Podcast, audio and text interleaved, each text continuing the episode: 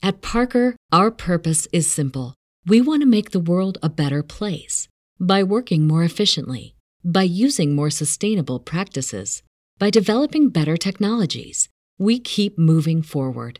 With each new idea, innovation, and partnership, we're one step closer to fulfilling our purpose every single day. To find out more, visit parker.com/purpose. Parker, engineering your success. As humans, we're naturally driven by the search for better. But when it comes to hiring, the best way to search for a candidate isn't to search at all. Don't search, match with Indeed. When I was looking to hire someone, it was so slow and overwhelming.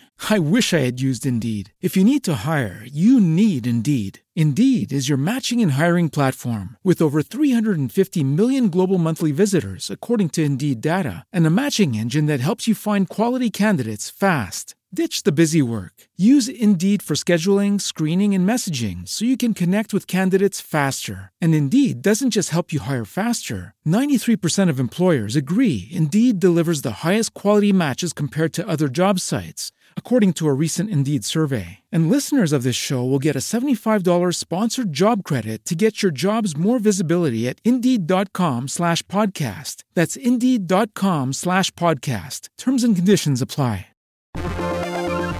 Want to talk about a new movie? Check. Want to talk about an older movie similar or related to that new movie? Check. That's what you can expect from Quality Check Podcast. It's a new podcast on the Studio DNA network hosted by yours truly, Drew Douglas, and Daniel Posey. Every other Tuesday, we'll talk about a new movie and an old movie to see how the film's quality holds up. Live from a bunker in the heart of the Ozarks, a podcast that ordered our podcast starter kit on Amazon. It's Sif Pop. Welcome to Sif Pop Weekly, streaming live most Saturday mornings or available to download later in your podcast feed, unless, of course, you're a patron. Patrons get perks. Patrons get those perks. Woo! I'm your host, Aaron Dicer, and he moved freaking mountains to change his schedule for us, and then we freaking showed up. It's Andrew Ormsby, ladies and gentlemen. ahoy! And each week we'll chat about movies, TV, and whatever else in the pop culture universe is on our minds. And please welcome our guest this week. When you say movies, his brain hears chocolate. It's John Paula, ladies and gentlemen. I'm trying to connect this to whatever we're talking about today, and it's it's only been a few days since I've seen either of these Mm-hmm. pictures. But remind me again, what what is the chocolate reference to? oh, that's just that is something in the Adam Project uh, that uh, Ryan Reynolds says. Like he's talking about things being classified, and the kid just looks at him. He's like, "When I say classified, do you, does your brain hear Oh, yeah. Chocolate?" yes. Okay. Okay. Okay. So that was a that was a deep reference. Okay, So, I'll take yeah. it. Chocolate's good. There you Adam go. Project also good. Uh, well, spoilers. We're not quite there yet. Uh, but Sorry, I ruined the whole show. ruined the whole show. Forget it's it. over Forget it. now. Um, we'll just it. pack up and go home. um, no, before we get into our reviews today, which I'm looking forward to, Adam Project and Windfall. Uh, and our best ever Ryan Reynolds movies, uh, which we'll be talking about as well, the best ever challenge. Uh, did want to do one final mention of the Sposkers. You have less than a week left. In fact, probably just a few days left uh, to get in your Sposker picks for this year. And that again is at sifpop.com. Just click on where it says Sposkers up at the top, and you should be able to get your picks in. Uh, we are looking forward to I still to need to do it. Doing a live show. Yeah, I plan on getting an email out to all our guest gurus and writers and all that, and make sure all the the people involved uh, know to go there and do that. I'll send a link to you guys. Uh, because we do two competitions, one between the gurus and then a overall uh, competition. and I plan to well. lose both of them. spectacularly. Uh, yeah, so that's coming up. We will be. you doing, have until yeah, you have until Oscar Sunday to get your picks in, and I know I will probably be using this entire week to binge the remaining uh, sort of subsidiary films. I have one Best Picture left, but all those like side categories, Mm-hmm. the short, the documentaries, oof, uh, those are just complete guesses most years. Mm-hmm. And every year I tell myself I'm going to watch some, so I'm not completely guessing. And, And every uh, year. Spoiler alert: It's going to be a complete guess on Sunday afternoon. uh, it is it is interesting to try to guess on, especially some of those shorts uh, categories uh, for the Oscars. But that's what makes it fun. Uh, we will have the same tiebreaker again this year, which is length of broadcast. Uh, so, which will be even more fraught with meaning as they have moved some awards to the pre-show. Uh, to I can't believe they're in. sticking with this. I really thought they were going to blink No. and, and, and, and that the, they were going to be called out on their bluff, but they're really going to relegate, I think, eight awards of the more technical variety to a pre show recording that are then aired tape delayed during the show, but edited down so it happens quicker. And Yeah. I, I don't know. I, I don't think I like it. I, I I don't like it, but I'm the one who wants it to be seven hours long. So like you know, just have Yeah, we fun, are the target. That's what's what's frustrating though, Aaron, is that we are the target audience. The the ratings on the Oscars dwindle every year, but like the diehard faithful who are still tuning in don't want this.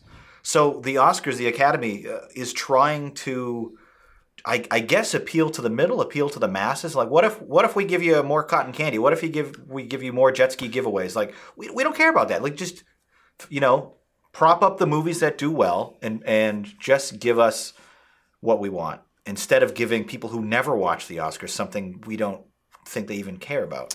What like Pointless pageantry is what I call Yeah, it. yeah, absolutely. What it, That's what's a much what's, quicker way to say what I did. what's what's best case scenario for this decision, right? Best case scenario for this decision is they make a th- three hour show. That's their goal, right? We're going to keep it three hours and it's going to run tight. Oh, congratulations! I'm sure everyone in the audience is going to be like, you know, hey, you made a three hour show as opposed to you know three hours and fifteen minutes or whatever the case may be. Yeah, how much do um, they realistically trim by Right. cutting out some of the the applause or like the walking to the stage? Yeah. Yeah, it's uh and so you've kind of got a situation where if it goes long again, it's like great job. Well, you cut them out and you still went long, and if it doesn't, it's like okay, so it didn't. it's like there's Here's how not- you need to start doing the Oscars. You start need you, you start doing the Oscars like you do uh, America's Got Talent or any of those real realistic shows where you don't have the people who are being nominated for the award giving out sitting in their chairs. You put them all on stage, and then you say, Anthony Hopkins, you are the best actor of 2021. And you know, then he shakes each other's hands and he's already on stage. So he just walks over to the podium and he thanks his competition and then he thanks everybody else and then they all leave. And in the back, or what is, what is it, uh, whenever you're, uh, the baseball term, whenever you're, uh, practice swinging and stuff before you actually bullpen? go. Bullpen, yeah, thank you. Then in the bullpen, you have the next people up, you know? So you just It's it's I- I- interesting, right? That's not a terrible idea, but I don't know that the waiting to be called and walking to stage is where they're spending all their time. yeah. They're just they're not they're not planning a show well. no. It's it's easy for us to to you know armchair It it, from where we are, uh, but I, I I really do think it comes down to foundational decisions about who you're doing the show for, why are you doing it, what is the case. If you are celebrating movies, if you want once a year to put on a show that will celebrate what movies were the previous year, give away awards for who did it the best. I love all that stuff, but there are so many ways you would make different decisions with the show. You would nominate 10 people in every category because you'd get to honor more people. You know what I mean? Like you would get to be able to say, here are 10 amazing performances, and yes, we're going to award one. Um, you know, but do it that way. Uh, and What's that's the most they've ever nominated for Best Picture? Was it Ten. eight? well, 10, 10, Ten. is the is the number. Um, so and, And I'm glad they actually did that this year because they they increased the category from five to ten back in 2011 or so, 2011, 2012. Well, not to technically 10 but to a certain kind of Allow up to 10. up to 10 yeah And ever since then, since they expanded the category up to 10, they've only actually used 10, I think once, the first year they did it, which I think was the year Black Swan was nominated. So like 2010, I think, 2009, 2010. And I'm glad they're just like, yeah, if you have 10 slots, use them all. Like, what, what's the point otherwise? Feature more films, give more of them spotlight. Uh, a movie like Coda, which I loved, I don't think is going to be seen by many people unless it has, you know, an Oscar nomination sticker on the DVD uh, at Yeah. Walmart. You know what I mean? Like that definitely helps visibility for some of those smaller pictures. Um, by that same token, though, I would prefer like more montages, more songs, and more of that like remember when Billy Crystal used to do his opening mm-hmm. monolog where he would be in the movies and he would bounce around from scene Yeah. to scene and like re-edit. That was fun. Do more of that stuff. And and less of the garbage where Jimmy Kimmel goes into a theater and shoots like t-shirts at people. Like that's funny, but like that's not that's nothing to do with the movies. It's just something to keep like the literal live audience warm and we, we mm-hmm. don't need to waste time on that stuff. Yep. Um, we have all the answers. Nobody ever calls us though. We do. so we do, Aaron. just- I just- think just you're you're, you're joking, but genuinely, I think the three of us could probably do. We wouldn't. We wouldn't be worse. I don't think we could do a worse job. That's true. We couldn't take the After, ratings after the anymore. one they did the the COVID thing last year, where they did they saved the best supporting actor for last, and it went to Hopkins instead of Boseman. Mm-hmm. Like that. That was just a train wreck. Everyone saw it coming. It was no way that works out well. No. It just. Even if Chadwick wins, it's still know. not great. Like it's yeah, it's it's wild. Um yeah, I guess I guess all that to say, get your Sposkers picks in. Uh sifpop.com. Uh, click on Sposkers. We will be there live to tear apart uh, the Academy Awards decisions, every last one of them. Uh, all right, guys, let's best. get into the reviews. Let's kick it off with The Adam Project.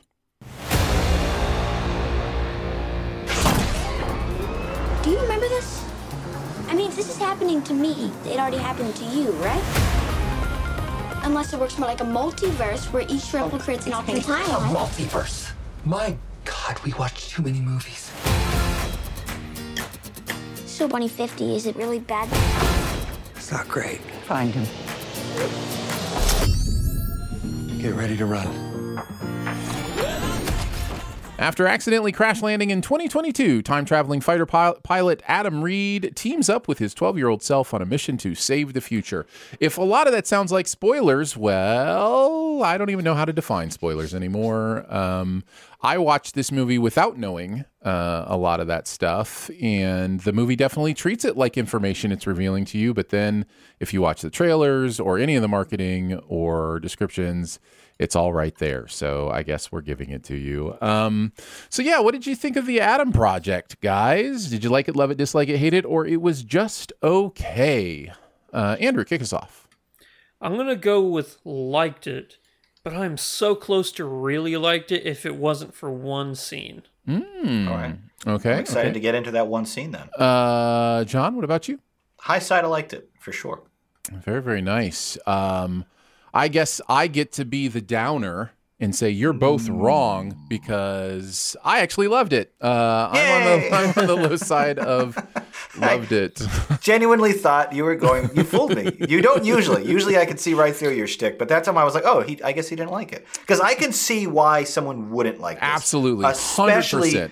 I want to preface everything we say over the next 15 minutes by saying if you're tired of the Ryan Reynolds style, you are not going to be converted by the Adam Project. It is more of the same. But like I- for me, I don't know. His like sarcastic wit, I still enjoy it, and this is definitely better than uh, what was it, Project Red or the Red? What was it? Red called? Notice. Red Notice. I'm just mashing titles. We've had Turning Red and Red Notice and Adam Project. Um, yeah, this is way better than that. Uh, and even that was, I think, pretty watchable. I think that was watchable as well. Uh, although there, I have a lot more problems with Red Notice than I do with the Adam Project. Uh, yeah, I will echo what you say and just say I know that I am forgiving a lot for this movie because I'm having so much fun. Um, and there, th- I'm aware of that, and that's okay. I, th- I think that's that is kind of in many ways the goal of a good movie is to get you to suspend your disbelief and just go, Sure. it's okay, you're having fun, let's all keep having fun. Um, and I think the Adam Project definitely does that. Uh, what really pushes it into the loved it category for me, and again, it's low side of loved it. Um, and I did debate between high side of liked it and low side of loved it.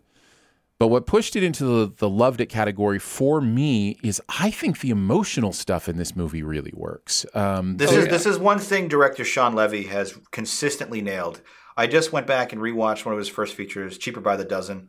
Not a great film. I don't know why it got a remake this week, but there's a lot of heart in it. And I think one of the reasons that Free Guy, his last picture with Ryan, worked really well is because it nailed the character beats and the emotional resonance of that, which is otherwise just like a, a schlocky pop culture, just you know, weapon. It's weaponized pop culture is what Free Guy is. Yeah. And the Adam Project, I think, is another sort of uh, at least from a conceptual standpoint, kind of a bargain bin, sci-fi, trope-heavy narrative. Like, all right, time travel and like spaceships and laser swords. We've seen this before, but the, yeah, the character work really works, and I think that was uh, for the same reason. Uh, I agree with you, Aaron. That that's why I really liked this one. There's a scene with uh, Jennifer Garner and Ryan Reynolds uh, In the bar, in the bar that Yeah. I think is one of the most powerful scenes I've seen this year in movie. I I was Yeah. into it and just I mean I found it emotional and moving. I was tearing up. Um, yeah, it's in in the movie is thematically staying consistent with what it's trying to do because it really is about the. It, this is not a new idea.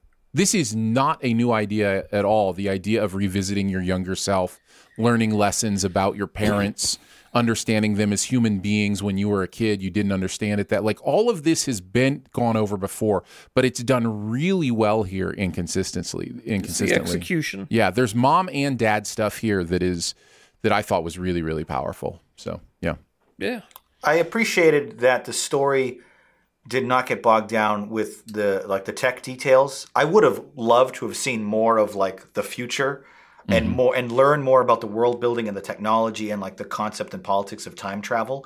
But ultimately, this movie wisely, I think, went in the other direction and kept things really intimate and small. knit. I think the entire cast, if you take out some of the henchmen, really only has like five or six players.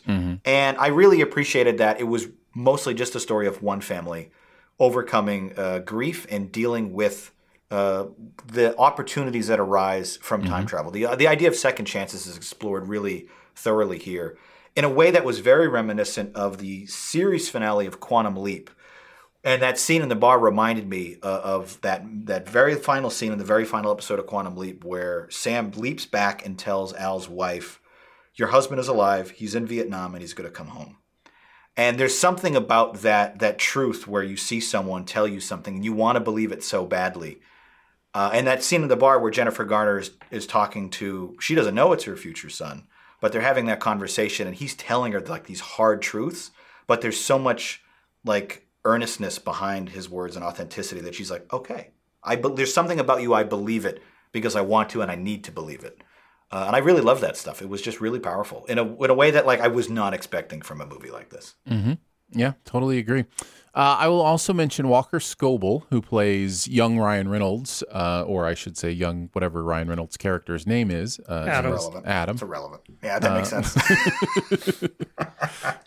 uh, is at first I wasn't sold, but then very quickly I was like, oh, I you know, he's doing a great young Ryan Reynolds impersonation here. It's clear Ryan is writing his lines in a Ryan Yeah. cadence, uh, and there's some fun stuff there.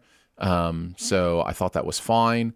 Uh, But it didn't feel like he was parroting, you know? no, no, He was making it his own while at the same time being genuine to what Ryan Reynolds was trying to do.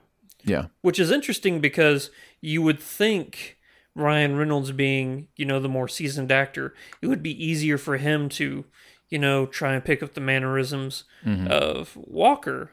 But no, good good on him, young Walker for trying to step up to the plate and doing a good job of making me think that this is the young version of Ryan Reynolds. It's actually the opposite, right? Because the kid is is new and more malleable, uh, malleable as a, a younger talent, whereas Ryan has pretty much played the exact same character for 20 years now, and he's stuck. He's stuck in what his thing is, which is that breathless, deadpan sarcasm. So yeah, it's easier to bring the kid up to his level than vice versa, and it really worked. There's a scene where they there's they obviously they share a bunch of scenes together, but there's one at a picnic table, like two thirds of the way through the film, that felt like a like a fun therapy session almost. Like this, these were two characters, the same person, sort of hashing out their own issues with each other.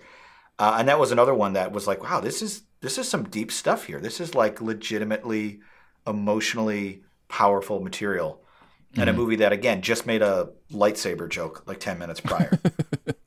uh, all Ryan Reynolds movies must have a lightsaber joke uh, at this point. that's that's it going Um, forward. There's at least two or three of them now. Does he make one in Deadpool? I think he does. He probably I think does. there's a probably lightsaber joke in one of the Deadpools. Can I tell you something really dumb my brain did during this movie? This has nothing to do with how good the movie is in any way, shape, form, or anything. you may, yes. The the uh, the scene you're talking about with them sitting across from each other on the picnic table. My brain in that moment was like, "Wow, that's a really good split screen shot." I'm I'm like, I could get it because the those are- way it's the way it's the way it's framed. It's like a Wes Anderson shot. It's like right, completely right. perpendicular, all right angles, and they're on either on either side of a wide frame, and you can split it right down the middle. I'm like, you moron! They're, they're two- that's a completely different young actor. It's not like it's both Ryan Reynolds. Like I was just like, my brain. Why are you doing that? The most impressive deep fake the world has ever seen. It was impressive. Uh, you joke, but I feel like in ten more years, our de aging will get to Mm. the point where you can play your your adolescent self.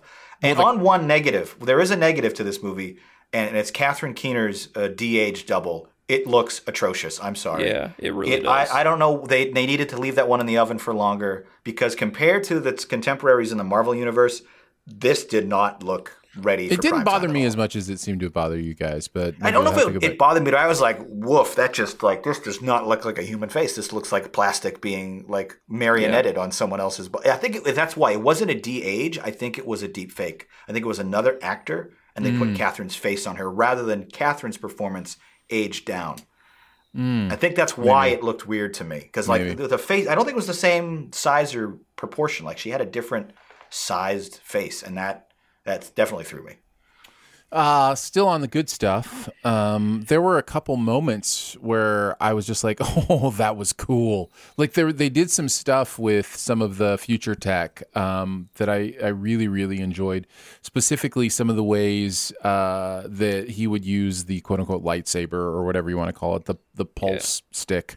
Um, I thought there was some real fun ways that was used, and I always enjoy that when in a movie like this, they actually do some thinking and go, okay, how can we be creative with you know what we're doing here? Um, so so yeah, I did enjoy that as well. Um, Andrew, you want to transition us into uh, some of the negatives? I'd be happy to. Thank you. no, uh, honestly, my only negative for this movie because, like you said, there are some incredible emotional, like heart wrenching beats in this movie. But there, in the third act, I'll just say there's the final fight. There's a there's always a final fight in these mm-hmm. movies. Is one of the most like cringe-worthy, like how could you do the rest of this movie so good, but this one important final confrontation be so bad? Honestly, I was I was right there with the insane clown posse. Magnets, how do they work? Mm-hmm. You know, because it's very selective and it became slapsticky. Where I think the rest of the movie kind of did take itself seriously Yeah, you know, to to the extent that the rest of the movie did. But this is like way out in left field. Like, oh, just get ready. You just got to hold on to this one thing because I, I'm trying to walk around spoilers, but like, no, you're fine. I'll just say the room is being destroyed very selectively, and there's Yeah, no, no, rhyme it was, or def- reason it to was what's definitely um, shades of Fast Furious Nine. Again, Yeah. like magnets, it's just whatever we want. yeah. I, I didn't. I I mean I I didn't have. I had more issue with the time travel than I did the magnets. Like I had like what if- about the time travel uh, annoyed you? uh just He's always annoyed by time travel. just that it didn't make any sense. Um, the the idea that uh, especially when you get to the end, and I don't want to be. I think I can walk around this. There's a direct impact that happens at the very end of the movie that the movie has explicitly said earlier isn't the kind of thing that would happen with what this time travel is. I don't know that I walked around that expertly. You're talking enough. about like the like the coda of the film, like the epilogue. no, Oh, no, so the- before the climax. is okay. Let's just say, It is does the it climax. involve a baseball? no, nope. Doesn't involve a baseball. Does it involve Um, a classroom? No, no, no, no. It involves magnets. But Oh, um okay. and, Oh. and and what they pull on and where they pull them and then what happens after they're pulled through what they pull uh the mag- the thing that they're pulling through. Um there is right, I understand what you're saying. So it's the grandfather paradox, right? correct, correct. Yes. Yeah. If yes. if what they did worked, then the movie should reset then, not correct. an hour and from so then. many things in the movie would have been different if that's how this version of time travel worked. But also the movie explicitly has a conversation earlier in the movie that that is not how this version of time travel works. So it's just like it's it's very clear that they just wanted a moment there and then it just completely broke the world for me and then I was just like, you know, whatever. I get it. I was I was willing. I'm I'm always willing to suspend some disbelief with time travel. I get it. Whatever paradoxes, you know.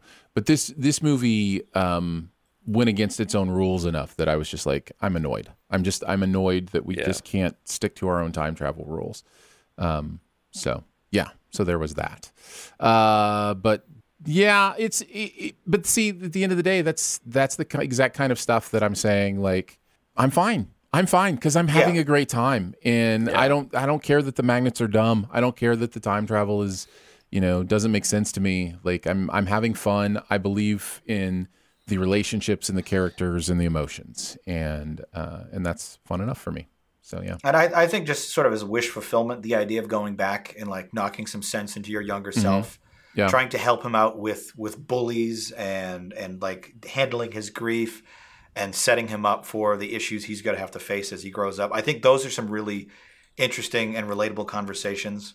Um, and, and plus, on the other side, we got a, a 13 on 30 uh, reunion. Reunion, Mark yeah. and uh, uh, Jennifer there, which was Yeah. great. And like I think ev at this point, it's so interesting that every person in every movie is just a Marvel guy. This we had we had Hulk and Deadpool and uh, Gamora and uh, Elektra from another Marvel franchise. It's just like at this point, like every person is like a famous Marvel actor from another film. It's like oh, this is also in some way like a really neat Marvel crossover of a bunch of Yeah. different actors. yeah, it's uh, it's a new trope. Uh, Mark Ruffalo creates time travel in a movie. Uh, it is Yeah. it's just a new thing. Yeah, though it's it's hard to miss some of these parallels, uh, and and definitely shades of Time Cop during the the climax there. Um, without spoiling anything, if you've seen Time Cop, you'll be like, "Hey, I remember this." Yeah. Yeah. Uh, well, there you go. That is the Adam Project. Um, any final thoughts, John? Uh, there was a, a Field of Dreams moment in this that I also really enjoyed. Uh, again, without spoiling things, if I can. Um, yeah, I really liked it. I think the the the sort of wonky visual effects and some of that wonky time travel uh, did not take me out of it. Um, and I think just on character and story alone, this was a really compelling film, and I will probably rewatch this one. Uh, my one last thing would be just to say that nothing against Zoe uh, Saldana. Um, I she can be in anything she wants to be, but I don't think this story needed that character. Um, I felt She was kind of superfluous. It was it was sort of the it was the the the inciting incident that sort of get Ryan into the past. Uh, but yeah, she really didn't need to be there at all. Yeah.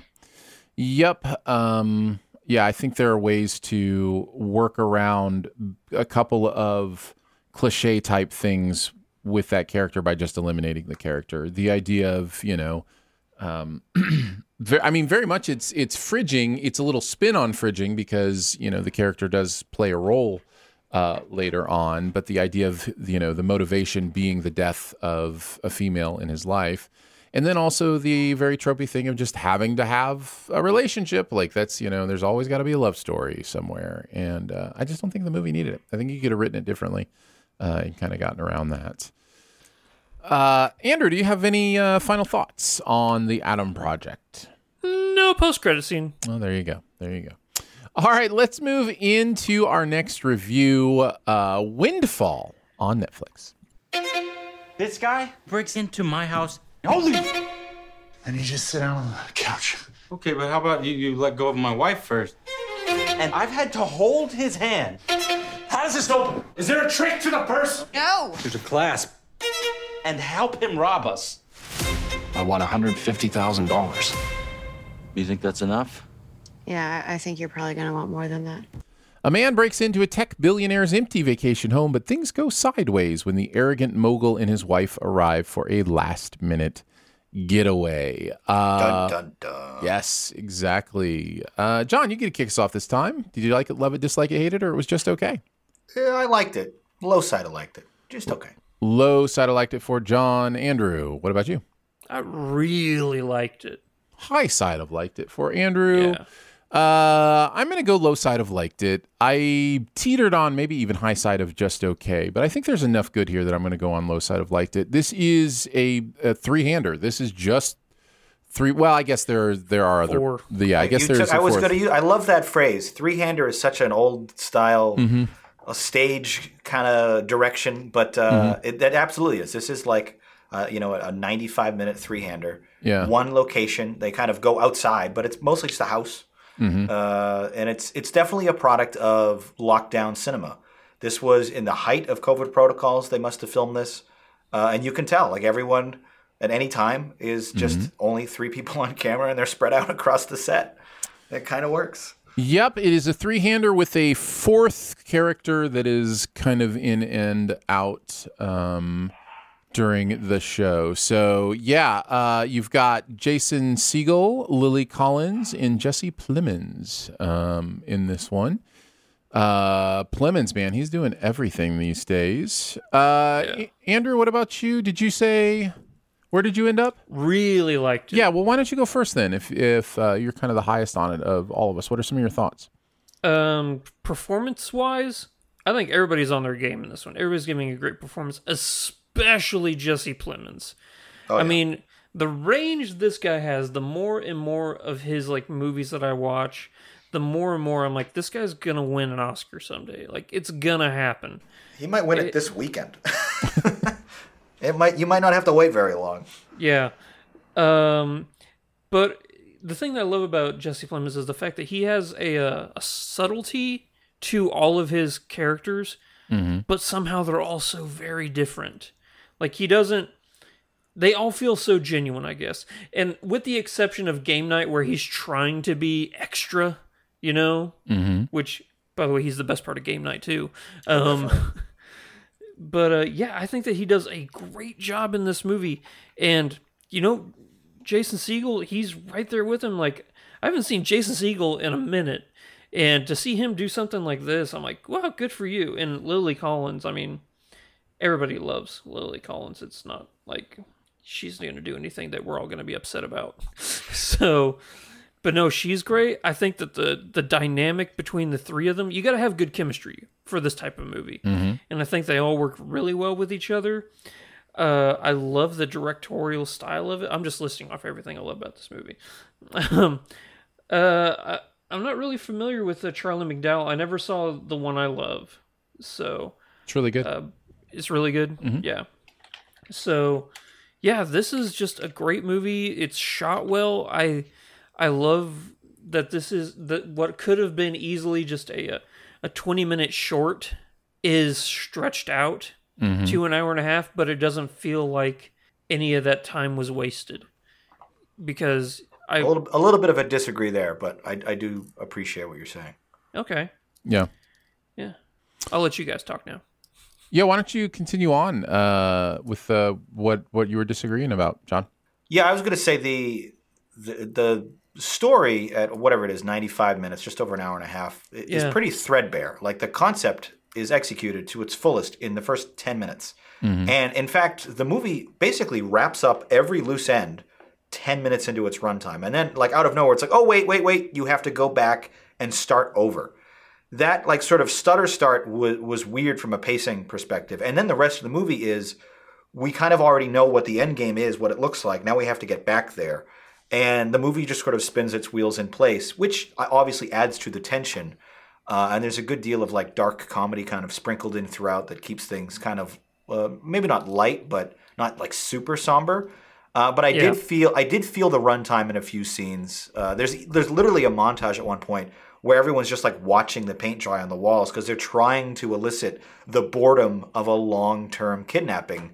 Uh, and sometimes that boredom kind of bleeds into my experience. We're like, all right, let's get to the next beat. We, we I get that they're just sitting here on the couch looking at each other dramatically. What happens next? Um, but that the part of that is intentional. It's certainly you, you're supposed to feel that, that the weight of like crushing boredom and that like ticking clock of when is something going to happen. Um, but everything else you said was completely on point. The, the performances, especially Jesse, uh, were incredible. I kind of really appreciate that like really small scale style film. This feels like something Hitchcock might have done if he only had like three weeks to make a movie. Uh, it's the kind of thing you can kind of turn around quickly on a low budget, and and it and it doesn't show. This looks like a really glossy, well done, well produced film. Yeah. Even though I, I I don't know what they spent on it, but like probably less than like five million. This does not seem like it would have been a All very that went into the house. Yeah, right. Just Airbnb that thing for a few weeks, and you got yourself your only location. Uh, I'm not seeing a budget anywhere.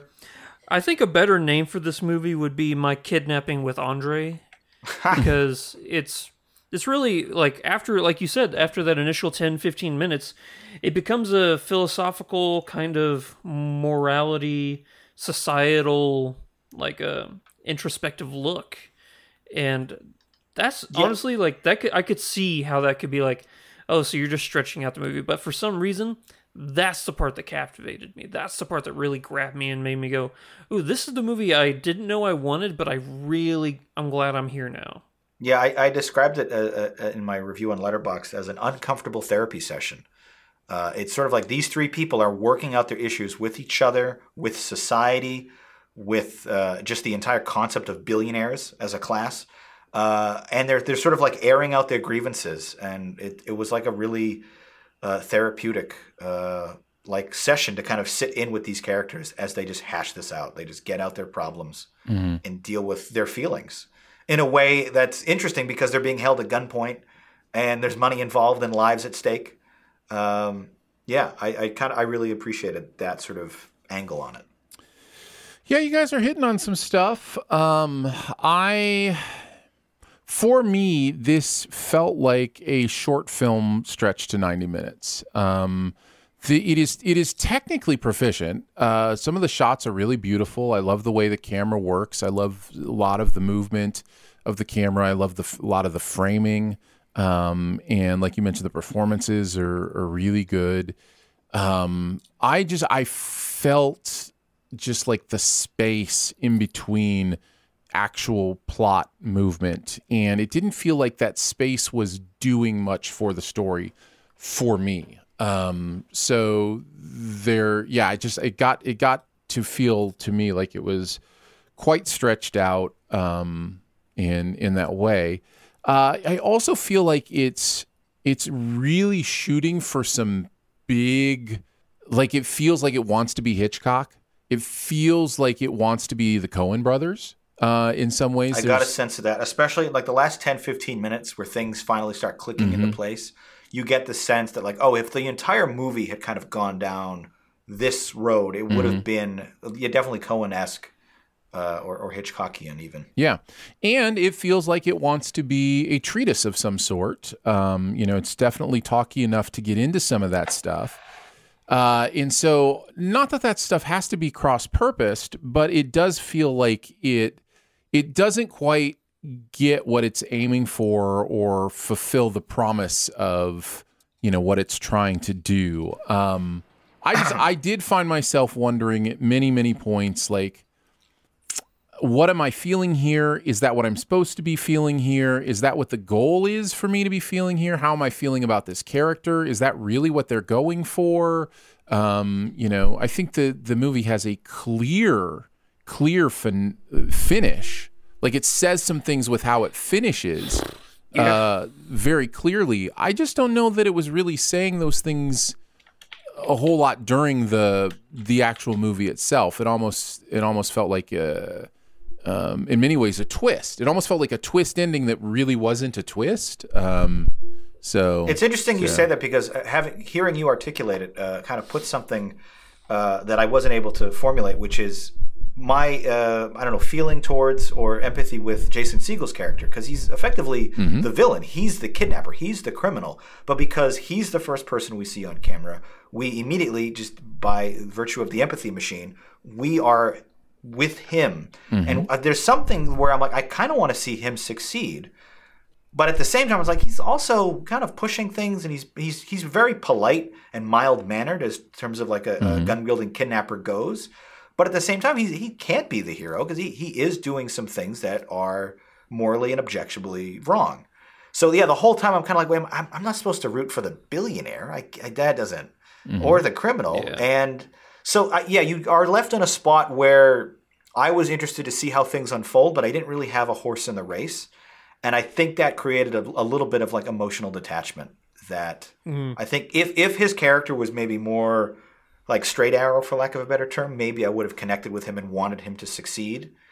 Uh, whereas the whole time I'm like, yeah, I don't, I don't really care if he makes it out or if he doesn't. Like I'm, I'm in a spot now where I'm like, I'm interested to see what happens, but not because I'm connected emotionally. I you know I'm obviously trying to tiptoe toe around spoilers. Uh, you know, there the movie is doing some things with the Lily James character throughout the movie. I'm not saying that Collins. they're. Uh, sorry, yes, Lily Collins. Um, uh, apologies. Uh, I through- say I told my wife, I'm like, what do you mean? You, they don't look anything like. I'm like, sweetheart, they they're the same person. I can't. My brain thinks they're the same. They're the same age, the same haircut. They they both English. They both have the same first name. I, I all the time, all the Uh, time. so, anyways, the, the movie is the movie is doing stuff with the Lil, with Lily's character throughout the film. I'm not I'm not saying that. I'm just saying as far as what it's trying to hit us over the head with at the end. Um, forgive the turn of phrase, is not something that it's really layering in any kind of meaningful or important way uh, that I noticed throughout the movie. Yeah, I, um, that's what I would agree with for sure. So so yeah, I again, I just it feels like one of those movies that maybe thinks it's a little more clever than it really is. Uh, and I know that's a terrible thing to say, and I hope you understand the, the spirit of what I mean by that. But um, but it I think I, I think I wrote literally that phrase in my review. Oh, did clever you? Than I think, clever than, I, and it, it is kind of an overwrought phrase or Yeah, overwrought criticism. yeah. But I, I did feel like this movie and its dialogue felt a bit maybe loftier than it's actually than Mhm. it actually was. yes, yeah, And that's not explicitly like a terrible thing. Sometimes no, uh, that that can't. I, Aaron Sorkin is famous for like, you know, overreaching and, and thinking he's the smartest person in every room.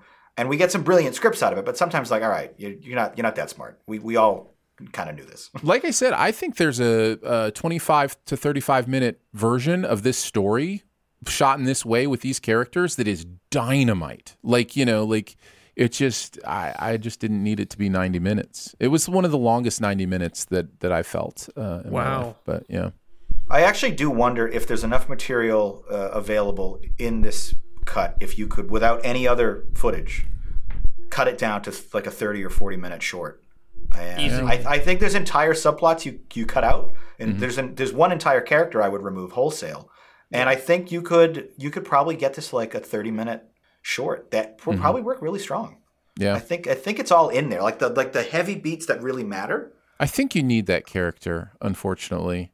I think to do what the story is really trying to do, I think that character does need to You're be in there. probably right. And and that moment is one of the few big moments in the movie. Like the like one of the few big energy feel something, you know, kind of moments that the movie delivers. It's almost where the movie says, "Oh, this is this is this is real. This is serious." You know, this is you Yeah, know, yeah. it- We're, we're, we're, we're kind of we're locking the door. You're inside the room. Now Yeah. we're, we're hashing this out. now This are is- you paying attention? You know, like Yeah. that that kind of thing. So, yeah. Yeah. Yeah, um We just tiptoed around a lot, so if you haven't seen the movie, I don't think it's spoiled for you, but I don't think anything just made sense. So hopefully you have seen it, and you get what we were, you get what we meant. uh further thoughts, Andrew. What about you? No post credit scene. Yeah, that is true. Uh, John, do you have anything else you wanted to mention? Uh, happy birthday to Lily Collins, who celebrated her 33rd birthday the day this movie came out on March 18th. Oh. So But how old I was it? I was I, I was looking her up because I'm like, I, is this Lily James or the other one? And I'm like, oh okay. And then it's like, oh, her birthday is literally today, the day the movie came out. So Well, there happy you go. birthday to her. Happy birthday indeed. And also uh, Phil Collins's daughter, which I think is also a fun fact. Yeah. Yeah. Um, yeah, that's that is cool. Uh, I would say for my final thing, uh, this is one of those that I think you know you you probably already have Netflix. Might as well throw it on some night. You know, watch it. oh yeah, it. def- I think at the, at, this Yeah. is definitely a recommendation. This is worth checking out. I think it's a really competent, in, intimate little three-hander, uh, and you might feel the pacing, but I don't know. I really enjoyed it. There you go. That is Windfall. Again, both Adam Project and Windfall are both on Netflix. Before we head into the best ever challenge, just a reminder that you can be a SiftPop member at Patreon, patreon.com slash siftpop if you want to do that. And we record a bonus podcast for members uh, at one of the levels. Uh, this week we talked about kind of updated Pixar thoughts with Turning Red coming out and uh, kind of got some opinions from John and Andrew on Turning Red uh, since we talked about that on the show last week without them. Uh, so if you want to check that out, go to patreon.com slash siftpop and uh, check out all the fun there. At Parker, Our purpose is simple. We want to make the world a better place by working more efficiently, by using more sustainable practices, by developing better technologies. We keep moving forward. With each new idea, innovation, and partnership, we're one step closer to fulfilling our purpose every single day. To find out more, visit parker.com/purpose. Parker, engineering your success. As humans, we're naturally driven by the search for better. But when it comes to hiring, the best way to search for a candidate isn't to search at all. Don't search, match with Indeed. When I was looking to hire someone, it was so slow and overwhelming. I wish I had used Indeed. If you need to hire, you need Indeed. Indeed is your matching and hiring platform with over 350 million global monthly visitors, according to Indeed data, and a matching engine that helps you find quality candidates fast. Ditch the busy work. Use Indeed for scheduling, screening, and messaging so you can connect with candidates faster. And Indeed doesn't just help you hire faster. 93% of employers agree Indeed delivers the highest quality matches compared to other job sites, according to a recent Indeed survey. And listeners of this show will get a $75 sponsored job credit to get your jobs more visibility at Indeed.com slash podcast. That's Indeed.com slash podcast. Terms and conditions apply. All right, on to the best ever challenge. We're going to do best ever Ryan Reynolds movies. I was looking back in our archives, and I think we may have done this before, but it's been long enough that he's certainly been in some uh, new stuff, and we can kind Yeah. of uh, take a look at our top fives. Uh, we'll go number five to number one. Uh, feel free to trump if you have something higher. Um, Trumpety Trump. uh, let's see. I'll go first. I have the I have the Croods at uh, at number five. Um, I think the original Croods movie is a pretty good movie, and I enjoy it quite a quite a bit. Uh, I think it has a real fun kinetic style of animation. Um, I think the the voice acting is clever and funny, and uh, I think it's a good. I think it's an under underrated animated gem. The Croods. I So- almost watched this last night, and I decided instead for my best friend's wedding with Julia Roberts. Oh, okay. Yeah. I'm I'm going through box office, uh, the box office top ten from each year, and I've just finished every film from the '90s. But The Croods is, is not from the '90s, but it is on that list. Nice. So- Nice. I will not trump Croods one. I know you won't. I, I'm, I'm waiting for that one. Fair enough. Fair enough. Uh, Andrew, what do you got at number five? Smoking Aces. Yeah. This is uh just a crazy movie. It's absolutely insane. Uh it it never goes like as they would say in Spinal Tap, this goes to 11 with its insanity. And while it's kind of a simple story, you know, there's a bounty on a guy in a hotel and a bunch of crazy psychopaths come and try and kill him to claim the bounty. The the thing that is most captivating about this movie, or interesting is a better word, is how the variety of criminals coming into this hotel is so, you know, the spectrum of them all is so different. So you get to see, you know, the crazy chainsaw rednecks. You get to see the the cool female sniper stealth squad. You get to see, uh, oh, what's his name, Joel Edgerton. You know, trading faces. You know, it's a whole bunch of like, what is going on stuff that's really fun. I mean, it's not a movie for everybody, but I had a blast. Nice. Smoking Aces in it. I number will. I will bump that up my watch list. Is that I mean, you don't I've seen. to. All right. I won't. to be fair, my watch list has like eight thousand movies on it, so bumping it up is still. I won't get to it for a bit. Yeah. Okay. Yeah. Uh, John, what about you? What do you got at number five? Number five is, uh, I guess, if if uh, what uh, Windfall was a three-hander, Buried is a one-hander. Trump. Yeah, that's going to be Okay. trumped. That's All going right, be cool. We'll talk about Buried later then. Uh, all right, my number four is Free Guy. Recent, too. Uh, movie. Uh, Andrew has it at number four as well. I will. I will. I will bump that. Trumpet. All right, all right. We'll wait. To Sound the about it. trumpets. So, John, we're at your number four then. Uh, this is where I had the Adam Project, actually. Nice. Uh, I, don't, I don't know if this is only recency bias, but looking through Ryan Reynolds' filmography, uh, hate to say it, he's been in a lot of mediocre stuff. he really has. Uh, like uh, The Hitman's Bodyguard, Green Lantern, Six Underground, Life. Uh, these are all like okay movies, but none of them wowed me. I don't know that the Adam Project did either, but again, having just seen it this week, I really liked it, and I legitimately almost teared up at one point. Mhm. I loved the world building and the time travel stuff. So yeah, number four for me. Very, very nice. All right, on to our number threes. Uh, I have The Proposal uh, at number Yeah. three.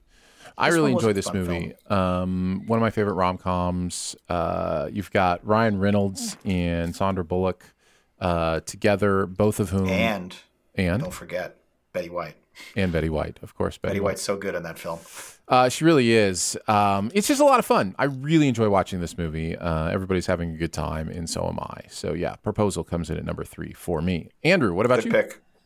Well, uh, since you didn't have it at your number three, so I guess you're going to trump uh, buried even higher. I will trump buried even higher. Yes. Yeah. Yes. Right on. Uh, John, what's your number three? I, I hope I didn't mention any of your movies when I was listing the mediocre. I thought film. about nobody that. Has, I thought nobody about has that. Green Lantern, right? We will. like we I will really liked find out. Hitman's Bodyguard's wife. I really liked that film. We will find out shortly. Um, at number three, I have Adventureland, which was I thought a really sweet sort of uh, I want it's not really a rom com, more of like a rom dram teenage romance It's movie. an with, indie uh, rom com. indie rom. Com. That's a good way to put it. With um, uh, a young Kristen Stewart and uh, Jesse Eisenberg. Jesse Eisenberg and Ryan Reynolds plays sort of like the asshole older friend in this movie. I kind of forget his role, but I do remember he was a jerk throughout. Uh, the movie I, I remember being really fun, really sweet. It was one of the few Eisenberg movies where I tolerate his performance. He's not super annoying to me. Um, and it's also like the kind of movie that Kristen Stewart was like born to play. That like quirky, kind of anxious, Yeah. nail biting, um, you know, adolescent. Uh, and it's I think one of the best films from both of those two. And they've gone on to certainly plenty of bigger and better things since. But yeah, it's a really good like slice of life indie rom com. It is a really good movie, and it barely missed my list. I was actually going back and forth between Smoking Aces and that one. Uh, all right. So I think Adventureland. uh, Adventureland in at number three for John. So on to our number twos. Um, Yep.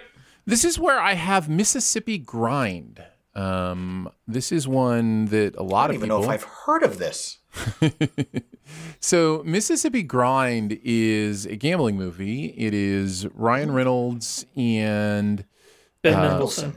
yeah, yes, and I think it's from 2015. So Correct. just about seven years ago. Probably wouldn't have seen this if I wasn't cramming on like awards contenders, those kind of things.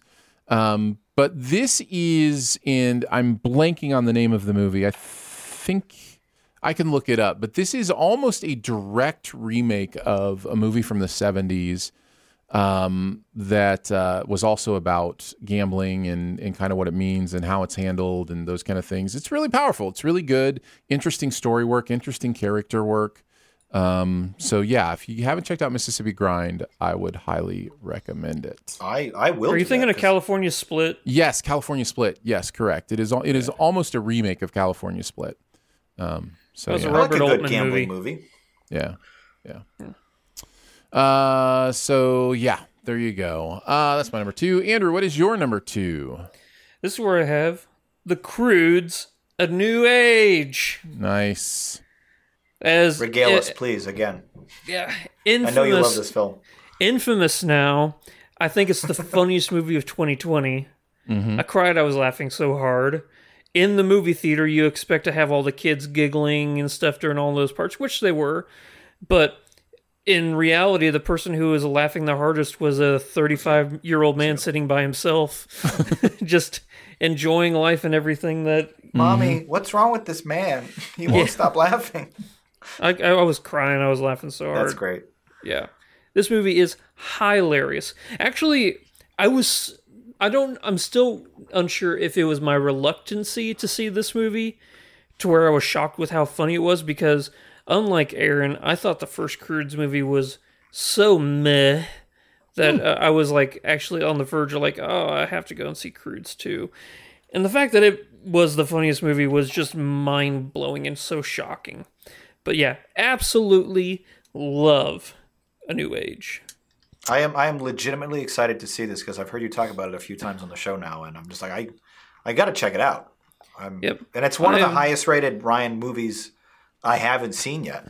It's uh, it's ahead of Smoking Aces and Mississippi Grind and some of the other notable misses for me on here. Um, Yeah. yeah, excited to see it. Nice. Uh, all right. So, John, what is your number two? Free Guy. Oh. Which I feel I feel a little icky putting in here because I, I don't know that it's his second best film, but I, I struggle to name another one of these movies I liked as much. Uh, like it's not Detective Pikachu, it's not Six Underground, it's not Red Notice, it's certainly not X Men Wolverine. Like I, I don't uh, I don't know where else to put this. Like yeah, I guess it's my second favorite. It was a lot of fun. I think this captured the ethos of video games better than almost any other direct adaptation. Uh, we talked about Uncharted last time I was on SiftPop here, and like that was kind of whatever. Uh, Yeah. But like Free Guy is not a direct adaptation of any one game, but I feel like it captured the style Mhm. of gaming and in general better than most. Um, and I don't know, there's a couple jokes in here that are just really, really funny and effective, and the emotional stuff from director Shawn Levy really paid off. Yeah. totally dug it. Very nice. Yeah, it's interesting how with video game movies, it's always the direct adaptations that leave you wanting, while movies that are about video game culture are some of the best movies out there, like Yeah, Free I- Guy or Scott Pilgrim. You know, Or, like uh, these Wreck-It movies. Ralph, I think or is Wreck-It another really- Ralph. That's a perfect example. Yeah, the movies that are about video game culture are always the ones that are you know like home runs. Yeah, it's weird. Yep. Uh, I had it on my list at number four and really enjoyed it. Um, just a, a lot of fun. And again, one of those movies that's like I very, very easily and quickly am able to look past any of my silly little nitpicks or whatever just to go, hey, I'm having a great time and, and enjoying this. So yeah, Free Guy's really fun. Really, really fun. Uh, all right, on Number to our- one time. yeah, on to our number ones. Mine has been mentioned twice already. Uh, Buried is my number one Ryan Reynolds good movie. Such a good movie. I think it's incredible. Uh, but I am a sucker for these kind of, you know, one place, you know, One teeny tiny place. one teeny tiny claustrophobic place. Uh, Yeah, you've heard you've heard of like the claustrophobic, like one location. Twelve Angry Men is Mhm. famously one of the all time best to ever do the one location script. Yeah. But Buried is one person, and the location is not even. It's a coffin. He's in a Mm-hmm. box for the whole film. And I remember reading the pitch line, going like, "How how do you make a movie feature length where you're not able to literally leave the the darkness of a coffin?" And There's yeah, there's one other film that is very, very, very similar in that regard, and that's Locke. Locke. I was gonna, I was Uh, going to say Locke, where he's in the car the whole time. Yeah. Yeah. Or Yeah. phone booth. Well, I guess phone booth you see more of New York than like, Yes. Yeah. Yeah. a little bit more there. But yeah, definitely Locke. It's confined to the car, and this is confined to the inside of that coffin. This is And it, and it works though. It totally works. It's an absolutely gripping, edge of your seat, white knuckling type of movie. And it's 90% all based solely on Ryan Reynolds' performance. Because this, if you want to point at a movie and say, oh, Ryan Reynolds has range, he Yeah, can do right. other stuff, this, This is, is the movie that you point to. Yeah. Yeah. I agree. Um, that's why I have it at number one. Uh, Andrew, what's your number one? Deadpool 2. Okay. All right. A lot of people would expect me to say just the first Deadpool movie. But if you were to uh, have me sit down and make me choose which movie do I want to watch, And we are. Deadpool That's what we're or doing right Deadpool now. 2, yeah, That's what this is. Yeah. Choose. I picked Deadpool 2. I think it's a funnier movie. Um, obviously, the the first Deadpool movie was iconic, and it did so many things where comic book fans all around the world were like, "Finally, you did it right. You made the R rating worth it. You made it work. It's funny. It's unique. There's some heartfelt moments in it." But and whenever a lot of people look at Deadpool 2, you're like, well, yeah, they're just rehashing a lot of stuff that the first Deadpool movie did. And they're not wrong. They absolutely do. But if you were to tell ask me which is the funnier movie that's going to make me laugh more, easily it's Deadpool 2. The whole Domino character is fascinating. I love that character. She's always been great. Um there's so many moments I want to talk about, but then I realize, oh wait, that's not that's not podcast appropriate. Like uh like half of Deadpool being a baby is Uh-huh. one of the funniest things ever. Uh the whole fight scene at the end with Juggernaut and Colossus. It's great. I think it's just an incredibly funny movie. So, yeah, it's interesting. I don't begrudge you choosing two over one. I mean, first of all, I guess I'm not as a huge a Deadpool fan as a lot of people are. But the thing about two that I didn't like was it just felt so much like one. It just felt like you know the Yeah. same kind of movie. But you're right. If you're choosing between the two, it may be the funnier movie. It's just Deadpool the first was the first to do it, and so Yeah. it was like I wanted Deadpool two to do something different or do something new. And I mean, that's the same same type of argument you see with like which Star Wars movie is better, and Right. like Empire empirically better, but A New Hope was what did all the hard work. You know, Yeah. that did all the heavy lifting, which is why my number one uh, is Deadpool one uh, for basically every reason you just said. Uh, plus what I just said. so it, it is like yeah, the humor is there. Uh, just Yeah. the at one point he says something like, "This was as much fun as a sandpaper dildo," and it's like this movie just this Yeah. is this is just quirky. It's crude. Uh, the sarcasm is dripping everywhere, and so is the blood and the gore. It feels like a riff on like Final Destination meets just the crazy, chaotic space inside Ryan's head. Um, yeah, I don't know. This is this is the part that Reynolds was born to play. And I'm just so glad both movies are such a fun time. I'm excited to see what Shawn can do with number three. I'm interested to see how they integrate it into the Marvel universe, and to see like what- a guy who used to do family-friendly films like Cheaper by the Dozen. What does he do with an R rating? I don't know, but I'm interested because these first two are just they're, they're really like one two for me. Um, Yeah. But I only wanted to pick one for my top five here. But yeah, they're they're so much fun. I have the sneaking suspicion that I'm really gonna like three. Um, but uh, but yeah, we'll see. We'll see what happens. Yeah, I mean, if he What- can marry the crude gore with like that emotional heart, Yeah. uh, I think we, I think we'd have a really you know winning formula. Uh, I forget the name of the upcoming Deadpool 3. I think it's like a Which Way Home or something like that. It's a play off of uh, the Spider Man Spider-Man, movies. is it? That's great. Yeah. So. Nice, nice. But yeah, I, uh, John, you said something that I think bears repeating, and that is, I can't think of any other actor besides possibly Robin Williams playing the genie in Aladdin, where you look at a character and you go, they were born to play this character, like they are tailor made for this character. Mm-hmm. And I'm sure there are some out there, but for some reason, just like you look at Robin Williams and the Gene, and you're like, it couldn't have been done any other way for that film. I'm not saying Will Smith did a bad job. I think he did a great job, but like you're No, not I, even I totally get what you're saying. you're not even in the same ballpark. And it's with Ryan Reynolds and Deadpool, you're like nobody could do it like him. He is perfect. Yep, it's he was made for the role. That is for sure. Yeah. Uh, all right. Well, there you go. Number ones: Deadpool two, Deadpool one, and Buried. Uh, Those are all excellent films. Yeah. I gotta Uh, go back and rewatch all of them. I think. The only ones you didn't mention that I would mention as movies I enjoyed. Um, I kind of like Detective Pikachu. I think uh, Yeah. it, it works Yeah. okay. It was an honorable mention. And uh, Turbo was the other one that I think is Turbo was pretty cute. Is is pretty cute. Yeah, that's that's a little. That's We're- Uh, Aaron, I I- remember you actually really enjoying Six Underground when it first came out. Are you still in that? No, no, no. I mean, okay. So there's there's there's two versions of enjoying something. One is enjoying it and uh, saying it's it's a good movie because it it I'm enjoying it in the way that the movie intended to be enjoyed. All that kind of stuff. Six Underground was one of those things where I just kind of um, enjoyed it in the aspect of what in the world is going on right now. Uh, kind of enjoyed it, and so I just kind of gave myself to it. Um, but it's it's not a great movie in my opinion. Um, but I had fun with it just for whatever reason. I was in the mood for it. So yeah. One film we haven't uh, mentioned that I think deserves mentioning is Selfless, which is a high concept Sure. sci-fi film he did about seven years ago. movie. I He did- really he- did. This this one I really liked, and maybe I was just in a headspace where I was like, "Yeah, fine, whatever, I don't care," because I definitely remember being uh, maybe confusing.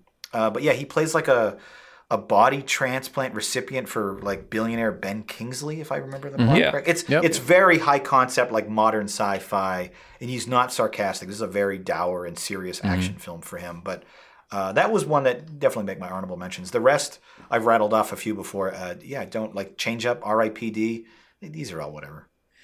The very first movie I ever saw Ryan Reynolds in was Waiting, and uh, you'll never want to go to a restaurant again. That's all I'll say. Fair enough. Fair enough. Uh, all right, let's move into our buried treasure for the week. Uh, what is that one thing in any area of pop culture that you want to make sure people know about? Uh, I am taking the liberty to, instead of doing a buried treasure, I will do uh, one man's treasure is another man's trash.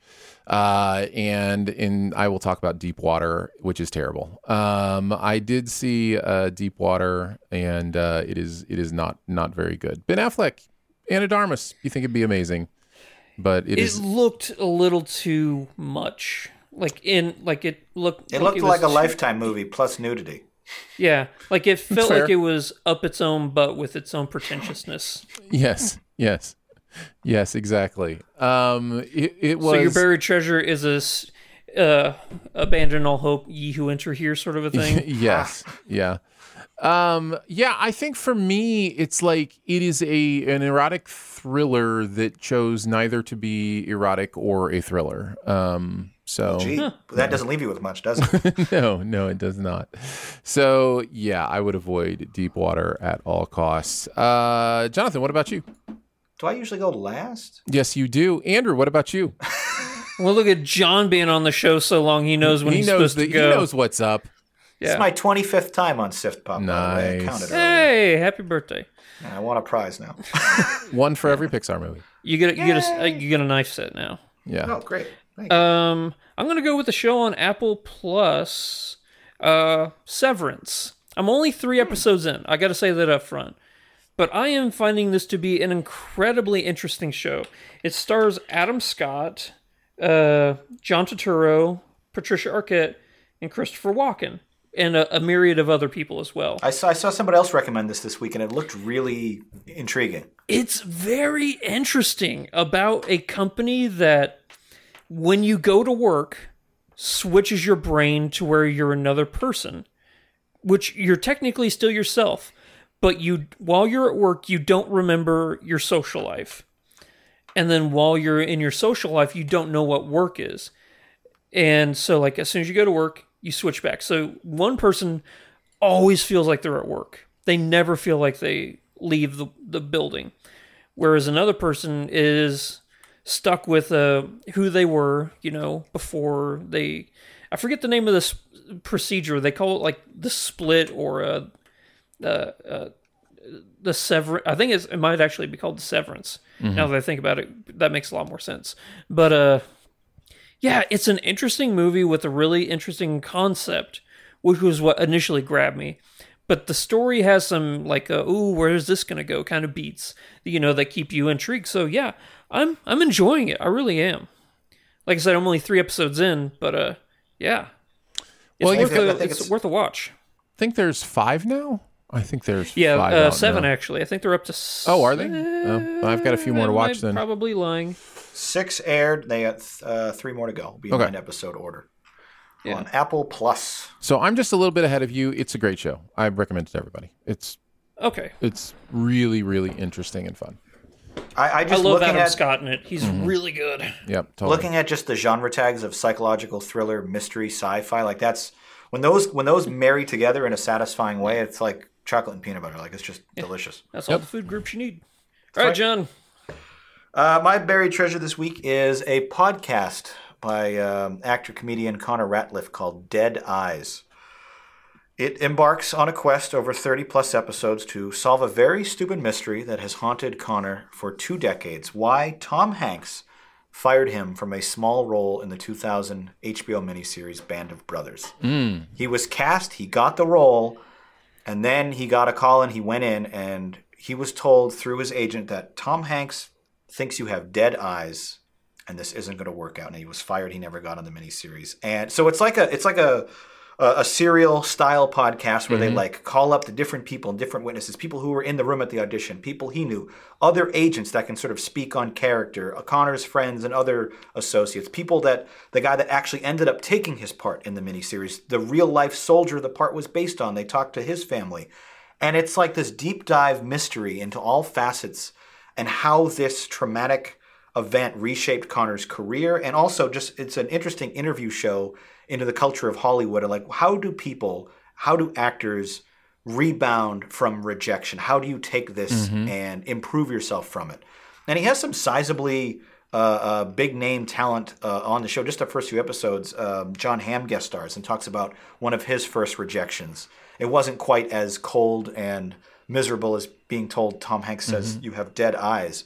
But all of this is very fascinating, and the the spoiler is Tom Hanks finally guest starred on the show last week, which is how I heard about it. And I've been furiously binging through the first three seasons. I think it's like 30 episodes total to mm-hmm. listen to the episode where he finally got Tom on directly to ask him, "Why did you fire me?" Mm-hmm. Um, and that's the kind. of, that's like the you know the the white whale of this show to finally get Tom. So I'm so I haven't actually listened to that last episode, but to know that you have like the murder suspect on your final episode is like good. I can't wait to wa- listen to this because I know there's going to be a fun ending at at the back of it.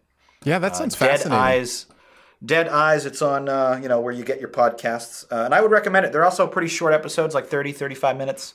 Uh, I think they get a little bit longer as they go on, but I, I'm fascinated by interviews with Hollywood folk, and this one delivers a lot of that deep dive stuff. I'm definitely going to listen to it. That just sounds fascinating. I quickly uh, Googled a picture of Connor Ratliff, and I mean, Tom Hanks is right. He does have dead eyes, so I, I don't. You're I not don't the only one who immediately Googled him to see what his eyes look like. I'll What just do say your eyes look like?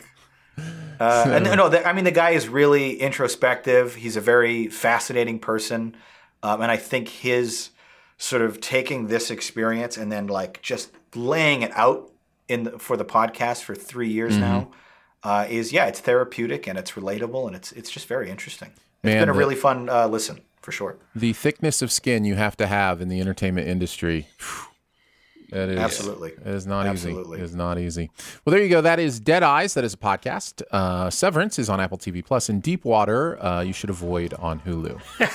Uh huh. We did it, guys. We did a podcast. Yeah, we Uh, did. Congratulations. Effort was Proud of made and success was achieved.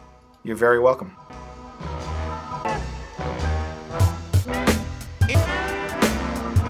Thank you so much for joining us today on SiftPop. It is part of the Studio DNA Podcast Network. You can find out more about other shows on the network at studiodna.media or by searching Studio DNA in your podcast player. Huge thanks to Andrew for hanging out again today. Well, thanks, buddy. Uh, big thanks to producer Phil for producing the audio and video show. Uh, thank you to John Paula for hanging out with us today. Always great to have you on, sir. Um, where would you like people to find you? Uh, you can head over to my Letterboxd, where it's I'm most active these days. Letterboxd.com forward slash John Paula, J O N P A U L A. Uh, I'm trying to review every movie I watch this month. Pretty sure I've already failed that goal, but uh, last 10 movies, I've reviewed those 10. And uh, yeah, there's some. I got some hot takes on some stuff. Nice. That's some Keep hot those- takes. Gotta get in them hot takes. Keep those takes piping fresh. Piping fresh. Yeah, I watched. takes. I watched Paw Patrol with the kids the other day. The Paw Patrol movie. Yeah, I've heard it's good. It, it was really good, and I was like, "What? Come on! This isn't supposed to be good. This could have been garbage, and it would have made a boatload of money." Yeah, yeah. There you So- go. There you go.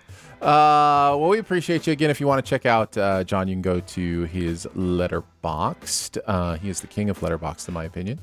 Uh, much Thank love, you, much love and gratitude to our SiftPop members as well for giving monthly to make SiftPop a real thing. Support starts at three bucks a month. You get access to all the bonus episodes as well as some other fun perks. Uh, you can find out more information at patreon.com slash siftpop. Lots of ways to connect with the podcast. You can comment, rate, or leave a review at Apple Podcast, or you can email us feedback at siftpop.com. And finally, if you're having a good time, your movie loving friends will probably like the show too. So let them know about it and that listening is much easier than immediately executing a pulse leap with a discount lightsaber. We will be back next week with the Sposkers live show. Uh, so, Oscars are next week. Get your Sposkers picks in and then join us for the live show, which will also be the podcast for that week. And we will catch you then. Bye. Bye. Bye bye.